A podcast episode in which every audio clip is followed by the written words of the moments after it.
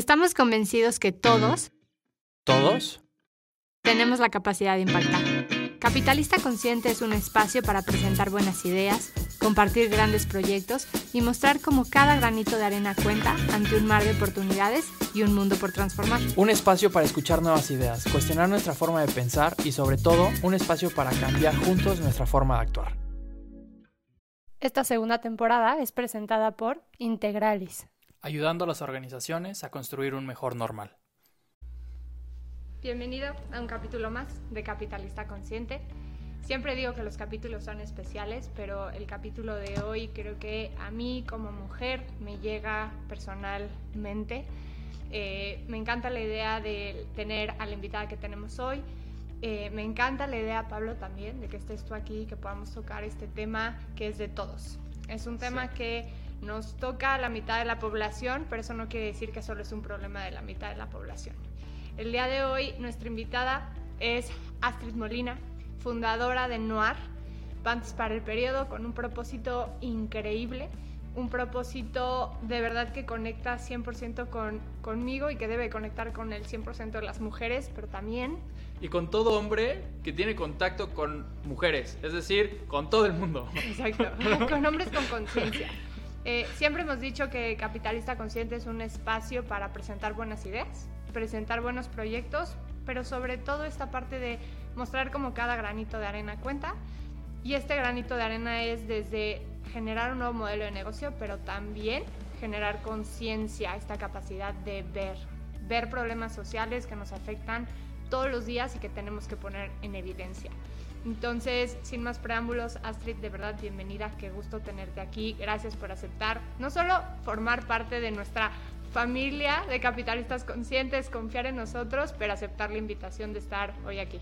Totalmente. Muchas gracias por estar aquí, Astrid, el día de hoy. Antes de empezar a platicar contigo, sí quisiera hacer un una pequeña eh, comentario a este capítulo, porque es el primer capítulo que empezamos a hacer en, de esta manera en español, donde vamos a dividir este capítulo. Va, a haber parte 1 y parte 2. En la parte 1 vamos a hablar con el capitalista consciente sobre el capitalista y en la parte 2 vamos a hablar sobre su proyecto. ¿Vale? Y entonces eso es lo que quisiéramos saber. Quisiéramos empezar a, a, conocer un poquito más a Astrid y cómo fue que llegó a su proyecto. Astrid, bienvenida y cuéntanos un poquito más quién es Astrid y cómo llegaste a esta locura de emprender de manera consciente. Bueno, pues muchas gracias a ustedes por tenerme, la verdad es que es un honor. Eh, estoy muy emocionada siempre cuando alguien me pregunta sobre por qué hago esto, porque es creo que una, una gran historia. Eh, primero que nada, pues yo soy psicóloga, egresada de la Ibero. Eh, he trabajado con diferentes poblaciones, desde migrantes mexicanos en Nueva York hasta niños con autismo. He sido maestra en primaria. Eh, la verdad es que he trabajado de muchísimas maneras dentro de psicología y creo que hoy en día siempre sigo trabajando, aunque ya sea otro tema, sigo trabajando con la salud mental, porque al final del día las mujeres y todo ser humano es holístico, entonces lo que nos afecta en una cosa de la salud nos afecta en la, salud mental y viceversa. Entonces, eh, pues yo llego a, fundar Noir eh, en el 2019, lo fundamos, bueno, salimos al mercado, pero realmente nace la idea desde el 2015 porque yo desde siempre, desde chiquita, eh, había visto cómo la, la, experiencia menstrual de las mujeres era súper diferente, es como un, ex, un espectro. Cada mujer tiene diferentes síntomas, cada mujer lo vive diferente, tiene diferente duración, diferente tipo de flujo, etc. Entonces, la verdad es que en mi casa todas somos mujeres y y aparte yo era la más pequeña y con una, una diferencia de edad brutal. Eh, mi, mi, hermana más cercana a mi edad me llevaba 7 años, la otra 11. Mi mamá me tuvo a los 36, así que esas son las edades con las que yo tenía que lidiar. Y yo era una pequeña adulta, aunque estuviera en el kinder, yo ya sabía lo que era la menstruación, porque mis hermanas ya menstruaban, había toallas por todas partes, e incluso una vez eh, mi papá que fue un día a comer a la casa, eh, me pide una toalla eh, en lugar de una, este, o sea, una toalla como de cocina, me pide una toalla, no me especifica y yo voy corriendo al baño y le doy una toalla sanitaria porque uh -huh. eso era el contexto en mi casa, ¿no? Eh, entonces, bueno, yo veía desde chiquita eso y veía cómo mi mamá sufría su periodo, pero de una manera impresionante, odiaba su cuerpo. Otra hermana que, bueno, una de mis hermanas eh, lo, lo, lo, no lo padecía, o sea, ella era como, ah, sí, sí, me bajó X, by, a los dos, tres días se le olvidaba, no tenía cólicos, nada. A lo mucho antojos. Eh, y luego mi otra hermana eh, tenía todos los síntomas premenstruales, le salían granitos, tenía dolores de cabeza, los peores cambios de humor, o sea, la mujer lloraba, gritaba y estaba feliz en tres minutos.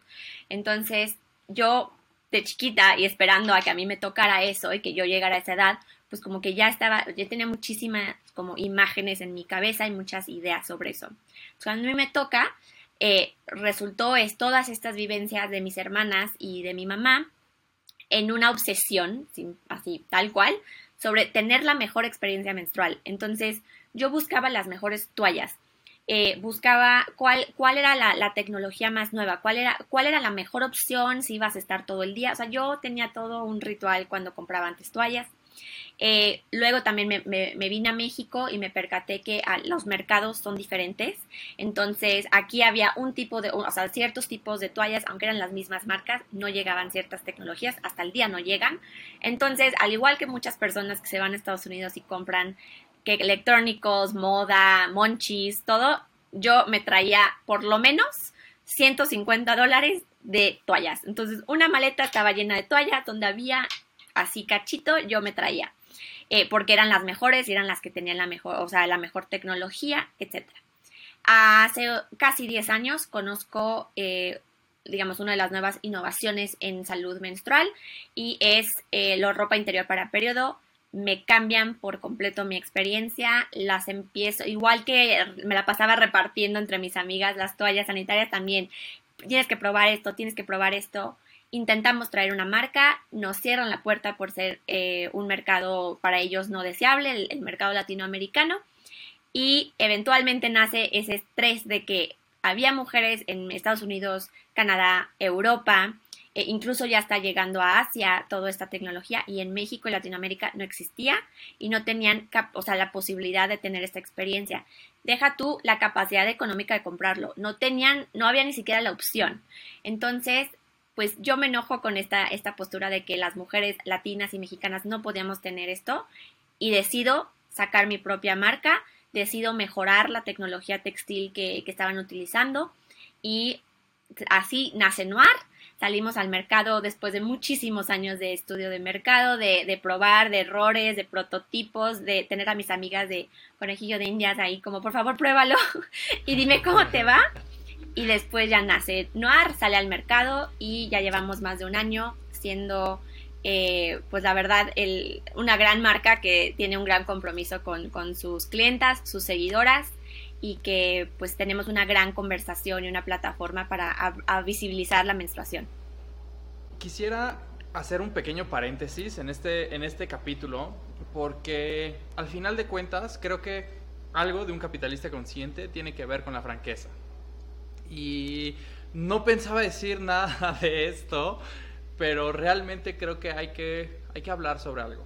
Y conforme me, ibas platicando, en mi mente iba surgiendo un, una pregunta y un tema que decía, ojalá los hombres que escuchan este podcast no digan, ah, no me corresponde este tema, me paso al siguiente capítulo. O sea, quisiera de verdad que toda mujer, porque les va, les va a interesar, pero que todo hombre también entienda la importancia de que este capítulo también es muy importante para todo hombre. Justo era uno de los temas a los que quería llegar y, creo que antes de entrar a hablar de todo el modelo de negocio, todo lo que ha logrado Astrid Cornoir y cómo es un ejemplo de conciencia en este mundo capitalista, quiero empezar con el tema de nos cruza un tabú, que es la menstruación un tabú que llega a demostrar muchas cosas que están mal o evidenciar muchas cosas que están mal dentro de nuestra sociedad mes con mes y nos lo planta de frente como mujeres. Un tabú que nos hace sentir incómodas una vez al mes, un tabú que nos enseñaron a que teníamos que ocultar.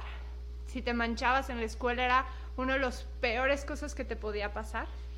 Eh, si tenías cólicos, ¿cuántas mujeres no dijeron, es que me duele la panza?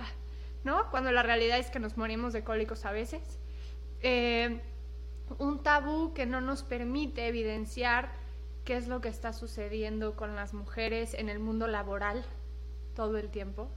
Entiendo que muchos de los productos nacen con estas ganas de decir somos iguales, estemos iguales, pero es un tabú también que nos hace que en las escuelas, en México especialmente, nos enseñen absolutamente nada sobre nuestro cuerpo, absolutamente nada sobre la menstruación e incluso se pueda llegar a definir como la menstruación como la expulsión de un desecho a través de la vagina acompañada de un poco de sangre y un poco de dolor. ¿En dónde, en dónde sale esto? ¿En dónde es que sale esto? Libros de texto de la SEP definen la menstruación así.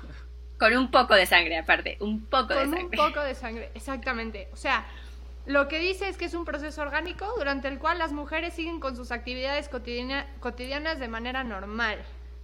Juegue ¿Podemos hacer cosas de manera normal? Sí, pero eso no quiere decir que no traigamos en la cabeza todo el día en no me he manchado. ¿Me duele los cólicos? Me duele el busto, porque también, ¿no? Eh, me siento cansada, me duele la cabeza. Hay un montón de cosas y entonces para mí Astrid es esta dualidad entre lo escondo, porque qué oso hablar de menstruación, no hay que tocar ese tema. Por otro lado, el mujeres vamos a salir a trabajar y somos iguales, pero con esta ocultando y sin esta empatía del otro 50% de la población. Y claro. creo que de ahí me gustaría indagar un poco más en, en esta gran problemática que gira en torno a la menstruación.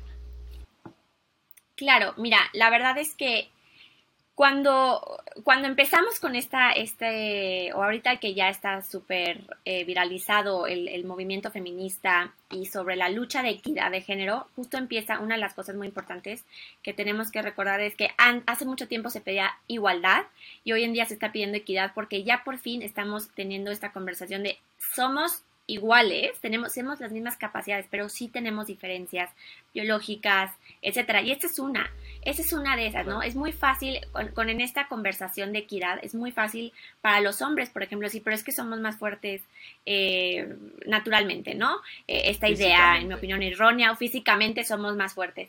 Y entonces, que entonces habrá otras capacidades, etcétera. Bueno, vale, mira, ese mismo discurso nosotros también tenemos, si somos diferentes y tenemos esta, o sea, esto que nos pasa que es la menstruación y aunque no toda mujer menstrua ni toda persona que menstrua es mujer, es algo que nos identifica como género y es algo que se, se tiene que visibilizar. Y yo, ¿cómo me puedes decir que soy una persona, o sea, soy igual a ti, que realmente, que sí me estás tratando, que sí tengo los mismos derechos, todo? Tu sociedad, ¿cómo me puedes decir eso si ni siquiera puedo hablar sobre algo natural importante en mi salud y algo que es mi la, la, razón por la cual nuestra especie existe es la menstruación, porque por, ahí está nuestra capacidad de reproducción, pero no podemos hablarlo, no podemos decirlo, ni siquiera podemos decir la palabra menstruación. O sea, por favor piensen en todos los anuncios que han visto ustedes a lo largo de su vida en la televisión, en la radio, en las paradas de camión, y dicen días, tus días.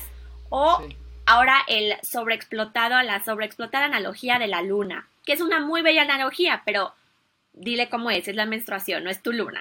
Entonces... Hasta la seña, ¿no? Hasta esta seña de los dedos para que entre mujeres nos entendiéramos con un tipo de código secreto para que, me pudieras... eso, es la primera vez que veo eso. Ahí está. Esta seña de los dedos, mi dedo medio y, tu dedo y mi dedo índice tocándose, yo así pedí una toalla en el salón. Era como, como mujeres. Claro. Y ¿por qué había un código secreto entre nosotras para pedir ayuda porque necesitábamos una toalla? yo, por ejemplo, nunca, nunca entendí eso porque en mi casa no, es una, o sea, mi familia, o sea, la verdad es que yo crecí en un ambiente muy privilegiado porque éramos puras mujeres y no solamente puras mujeres, sino mi mamá era completamente abierta al tema. Eh, no sé si por gusto o porque literal no había manera ya de ocultar lo que le pasaba cada mes. Eh, pero entonces yo, yo cuando empecé a menstruar y que le cuento a, mis amigas, ¡Ah! no digas eso, no hables de eso. Y yo, o, sea, como tenía, o sea, como, como, que eso es un tema prohibido, ¿no? O sea, yo así de, pero en mi casa es tan abierto el tema, o sea, y, y, y empiezo a, hacerlo, tener las mismas eh, eh, costumbres, ¿no? De, haberme dicho todo este tiempo de lo, debes de hablar abiertamente. Estuvo, hubo muchos años en, en, mi vida donde tenía yo muchas dudas y ya no las platicaba, las platicaba en mi casa, pero con mis amigas, etcétera, ya era un tema y hasta el día incluso algunas de mis amigas y me dicen, es que please, por favor, ya, o sea, no, no me gusta hablar de ese tema y estamos hablando de mujeres millennials, con cierto socioeconómico, con privilegios, con, con educación, etcétera, que siguen con esta idea de no se debe de hablar ni siquiera entre mujeres. Sí, y, que nos lleva a un tema también que ahorita quiero indagar un poco más, esta pobreza menstrual. Astrid, es un, es un tema bien duro, es un tema que, bueno, hay leyes ahora que hemos avanzado y, y, creo que tiene que ver mucho con este movimiento feminista que ha demostrado, ¿no? Que, ¿Cuál es la realidad? cuál es la realidad, pero inclusive, o sea, como mujeres realmente llegamos a utilizar 13.000 toallas a lo largo de nuestra vida con un costo alto, si vemos que no está considerado dentro de la canasta básica, o sea, entonces hablamos de equidad, hablamos de buscar equidad en el mundo laboral, pero no reconocemos que es un sobrecosto al cual yo me enfrento como mujer todos los meses. ¿no? Y obviamente, ahorita vamos a entrar a ese tema, la carga medioambiental que involucra esto. A mí me genera terror pensar que las primeras toallas que yo empecé a utilizar cuando yo tuve mi primer periodo, mi primera menstruación, siguen en este planeta y me voy a morir y esas toallas van a seguir, ¿no? Entonces creo que hay muchas cosas que hacen y detonan que este proyecto sea fundamental y de una relevancia brutal y otra vez digo, ahorita entramos a todo el modelo de negocio y la complejidad, pero quiero hablar, y es un tema que sé que, sé que nos conecta y que Pablo a ti también, ¿cómo afecta esto en el día a día de una mujer líder emprendedora y cómo, a qué retos te has enfrentado ¿no? en este sentido a lo largo de este camino de emprender en un tema tabú como mujer, innovando en un tema que es nadie quiere ver, nadie quiere visualizar o a veces decimos no es tan importante? Claro. Mira, es que yo creo que todo siempre está en la raíz del hecho de que esa es una diferencia biológica que tenemos y nadie lo habla. Entonces, ¿qué pasa? Puedes, podemos suponer, que no es el caso, pero podemos suponer que los niños, todos por iguales, niñas y niños, tienen, crecen con las mismas, eh, digamos, eh, oportunidades. No es el caso, pero vamos a suponer que sí. En cuanto tú empiezas a menstruar, si tú no tienes o sea, tú no tienes la capacidad económica de ir a comprar tus toallas sanitarias, tus tampones, chance y en tu familia tu papá es papá soltero o viudo y nunca te explicó o es algo que nadie te explica, entonces no sabes y te, te, estresas y no dices nada. Entonces empezamos por ahí, desde la primera que es todo un tema y muchas mujeres tienen, o sea, anécdotas de terror sobre su primera menstruación. Y luego ya, todo el mundo, o sea, empiezan con su menstruación, pero tú no tienes el alcance de, de, poder comprar estas toallas, entonces empiezas a no ir a la escuela, porque no te puedes manchar, porque nadie debe de saber que estás menstruando, porque en la escuela no hay, este, para que te regalen, no puedes ir a la clínica para que te regalen tus toallas sanitarias, literal, no existe. Hay, hoy en día hay organizaciones, pero estás a la misericordia de que en tu, en tu población, en tu, donde vivas, hay allá. No es el caso, la mayoría, no, o sea, no, no tienes ese alcance y entonces empiezas a perder escuela y terminas perdiendo aproximadamente en un año escolar lo equivalente a tres meses o un mes en, los casos más ligeros.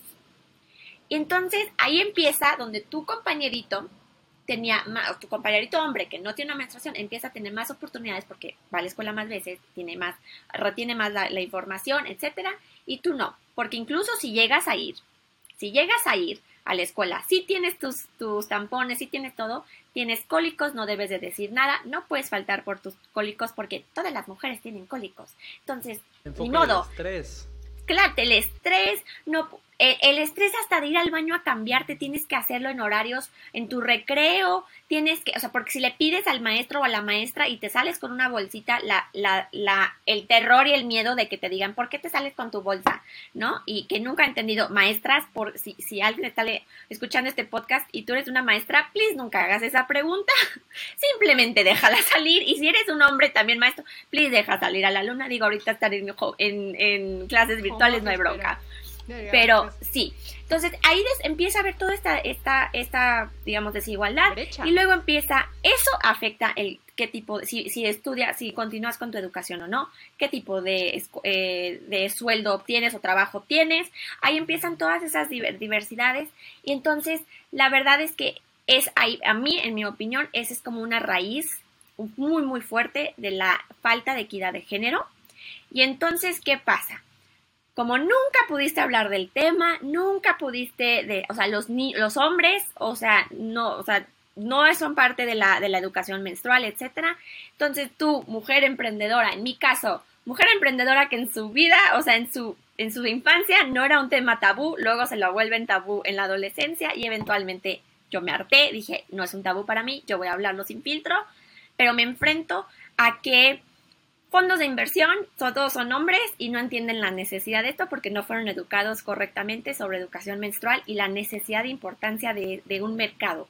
Eh, de, diversidad, digamos, de, dar mucho más oferta y diversidad de productos en este mercado. Luego te, te enfrentas a de que es que hay otros problemas más graves hay otras cosas que son más importantes. Eso, ¿cuál es el problema? Y hasta incluso a veces la pobreza menstrual termina siendo un, una arma de doble filo porque es como hay pobreza menstrual, hay, pues si tú estás vendiendo algo para las personas que, que buscan otra, una mejor experiencia, oye, pero hay niñas que no tienen acceso. Que, y aunque tú estés haciendo algo al respecto, dicen, no, como hay peores problemas, hay niños que no comen, hay, o sea, todo este rol, hay guerras, hay lo que tú quieras, hay una infinidad de, de, de temas animales este, acuáticos que, se, que están en peligro de extinción, etcétera, siempre es algo como hay algo más importante. No merece tanto valor porque ha sido ocultado, porque si, si no es tan grave, todas, todas menstruan, pero a la vez es como sí, pero solo la mitad menstruan, entonces de la mitad de la población menstrua, entonces ¿para qué me...? Se vuelve como estos doble discursos y entonces te enfrentas a esto donde tienes que luchar, no solamente porque eres mujer emprendedora, sino aparte tienes que luchar porque estás, estás hablando con la reina de los, estás, estás literal, la reina de los tabús es la menstruación. Para quien no sepa, la palabra tabú viene de la palabra tabúa, que significa menstruación. Entonces no hay nada más tabú que la menstruación. Y entonces es todo este mundo y la verdad, si de repente pienso en qué me metí, pero la verdad es que al final del día alguien lo tiene que hacer y somos muchas personas, no solamente yo como Noar, sino también organizaciones que están visibilizándolo, metiéndolo a la agenda pública, pero te enfrentas una y otra y otra vez porque, porque ya podemos tener mucho apoyo con este tema del feminismo, ya nos están visibilizando, ya hay conversaciones que se están dando sobre cómo tienes que tomarnos en serio, que ni deberían de ser conversaciones, simplemente debería ser un hecho, pero bueno, ya se tiene esa conversación. Pero ahora encima tengo que explicar por qué la, menstruación, aunque solamente afecta al 50%, como me han llegado a decir, es importante y es de primera necesidad y es algo que se tiene que resolver y las mujeres tienen que tener opciones en cuanto a su cuidado de gestión menstrual. Claro. Quisiera, no sé qué pregunta voy a hacer, pero sí quisiera hablar sobre un tema ah, teniendo en cuenta esta primera parte del capítulo. Cuando hablamos de, capitalismo consciente, uno de los pilares, hablamos de propósito. Cuando hablamos de propósito, muchas veces de donde sale nuestro propósito es de nuestras pasiones. Y muchas veces cuando habla, escuchamos hablar de las pasiones, muchas veces lo confundimos solamente con la parte positiva de las cosas. O sea, ¿qué es lo que te encanta? ¿Qué es lo que te, que te mueve? ¿Qué es lo que te gusta tanto que te apasiona? Pero realmente la pasión es puede ser algo que te mueve para bien o algo que también te mueve para mal. O sea, puedes tener una, puedes estar apasionadamente, eh, pudiste haber estado apasionadamente afectado por alguna vivencia en tu vida que te mueve tanto que lo volviste tu propósito. Ahora, en, esta parte de la pasión, al momento de entender que sí puede ser una pasión por, eh, por un génesis positivo, pero puede ser por algo negativo, quisiera enfocarme ahorita en la parte negativa porque al final de cuentas también es de lo que nos has estado platicando en este capítulo, ¿no? O sea, de dónde nace a partir de una vivencia negativa. Y aquí me voy a otro de los pilares, que es de liderazgo consciente. Cuando hablamos de liderazgo consciente, hablamos que tenemos dos formas de ver la, como la vida, por, por así decirlo. Que la vida me sucede a mí o la vida sucede por mí. O sea, yo hago que esta vida suceda. Exacto. Y entonces, y hablamos de un rol, hablamos de ciertos roles, de la víctima, el héroe y el villano. Y entonces, esto, de verdad todavía no sé a dónde voy a llevar esta, esta pregunta, pero muchos problemas, muchos eh, proyectos que salen a partir de una pasión negativa, siguen con una comunicación y siguen con un proyecto desde el rol de la víctima. Y que justamente sí quisiera como hacer como no, hacer notar que un proyecto consciente jamás puede ser un proyecto desde el rol de la víctima. Que, creo que por ahí va lo que yo quería como agregar. Estamos visibilizando el problema. No nos estamos quejando y no venimos aquí a llorar. Estamos visibilizando un problema real al que nos enfrentamos como sociedad. El hecho de que estemos hablando con Astrid hoy aquí, que Astrid participe en concursos, que Astrid tenga el 90% de las veces su página agotada, ¿no? Con productos, es porque nos estamos haciendo responsables. Astrid está tomando desde la responsabilidad el decir quiero cambiarlo. Quiero cambiarlo y quiero transformar situaciones, como decías Pablo, que me generaron ansiedad en algún momento, me generaron miedo o vi a un ser querido pasarla mal o ya que investigué, abro los ojos, que eso es la conciencia, esta capacidad de ver, decir, necesito ver más allá y no solamente ver y quejarme, sino es ver y actuar. Ver y actuar y, yo quisiera ir como cerrando este primer episodio, esta primera parte con Astrid, con cuál es el propósito de Noir, Y ya en el segundo capítulo echarnos un clavado enorme en todo lo que hace Noir y todo lo que diferencia a Noir y por qué es un ejemplo, pero ahorita para ir cerrando, ¿cuál es el propósito de Noir como marca desde esta responsabilidad de la que hablamos? El propósito de Noir es muy claro y muy sencillo, es revolucionar la experiencia menstrual de las mujeres. Y eso justamente significa cambiar esa narrativa de no solamente de el tabú y quitarlo el estigma sobre el tema, sino también digamos regresarle el poder a la mujer en, eh, sobre su menstruación, regresarle a una educación realmente completa, realmente darle todas las herramientas para que ella aproveche de su ciclo menstrual. El ciclo menstrual no tiene por qué ser algo que odies toda tu vida. No, tiene, no debe de haber realmente una, una razón por la que tú eh, odies tu cuerpo una vez al mes o una semana al mes. Entonces puedes cambiarlo y puedes, puede volverse tu menstruación una de tus mejores herramientas para planear tu vida, tus interacciones, tus emociones, etc. La verdad es que eso es lo que nosotros queremos hacer. Lo queremos hacer de una manera en la que todas las mujeres, sin importar su edad o su talla, puedan vivir una experiencia cómoda, una experiencia donde ellas se sientan coquetas, donde ellas se sientan realmente empoderadas, porque toda mujer sabe, y también los hombres que, supongo yo que los hombres, que la ropa interior o la lencería para una mujer puede ser como, como el lazo de mujer maravilla, así nos sentimos cuando nos lo ponemos. Y no debe de haber una razón por la que porque estás en tus días no puedas tener ese poder. Entonces nosotros le queremos regresar eso y es parte de la revolución menstrual. O sea, es revolucionar la experiencia en todos los sentidos. Cómo hablamos de ella, cómo eh, nos vestimos. Por ejemplo, pensar que puedes vestirte de ropa clara no es, o sea, es casi imposible. Nosotras estamos dando opciones para que puedas utilizar tu vestido blanco favorito, tu vestido claro favorito, lo que tú quieras Estamos dándote diferentes opciones en, siluetas para tu ropa interior, que es lo que te hace sentir más cómoda, más sexy. ¿Cuál es la herramienta? Nosotros queremos que se vuelva una herramienta para la mujer y no algo que padeces y que odias y como una condición negativa. Justamente eso. Nosotros queremos, parte de la revolución es llevarlo de lo negativo y de lo oculto a lo positivo y lo visibilizado y platicado entre toda la población. Y aparte igual y no se ha mencionado, pero también la parte revolucionaria de también qué está sucediendo con la cuestión ecológica, ¿no? Claro. Y que pues bueno, ya, ya platicaremos más en el siguiente capítulo. Muchísimas gracias por acompañarnos y pues sin más podemos eh, despedirnos. Muchísimas gracias por estar aquí. Y en el siguiente capítulo vamos a platicar ahora sí del proyecto y es un proyecto increíble que nos encanta y... No te lo pierdas. Bien. Astrid, gracias. Me quedo con eso. Revolucionemos la experiencia menstrual de las mujeres día con día. Sigue escuchando. Si te gustó este capítulo, compártelo porque creo que es un tema que tenemos que poner sobre la mesa sí o sí.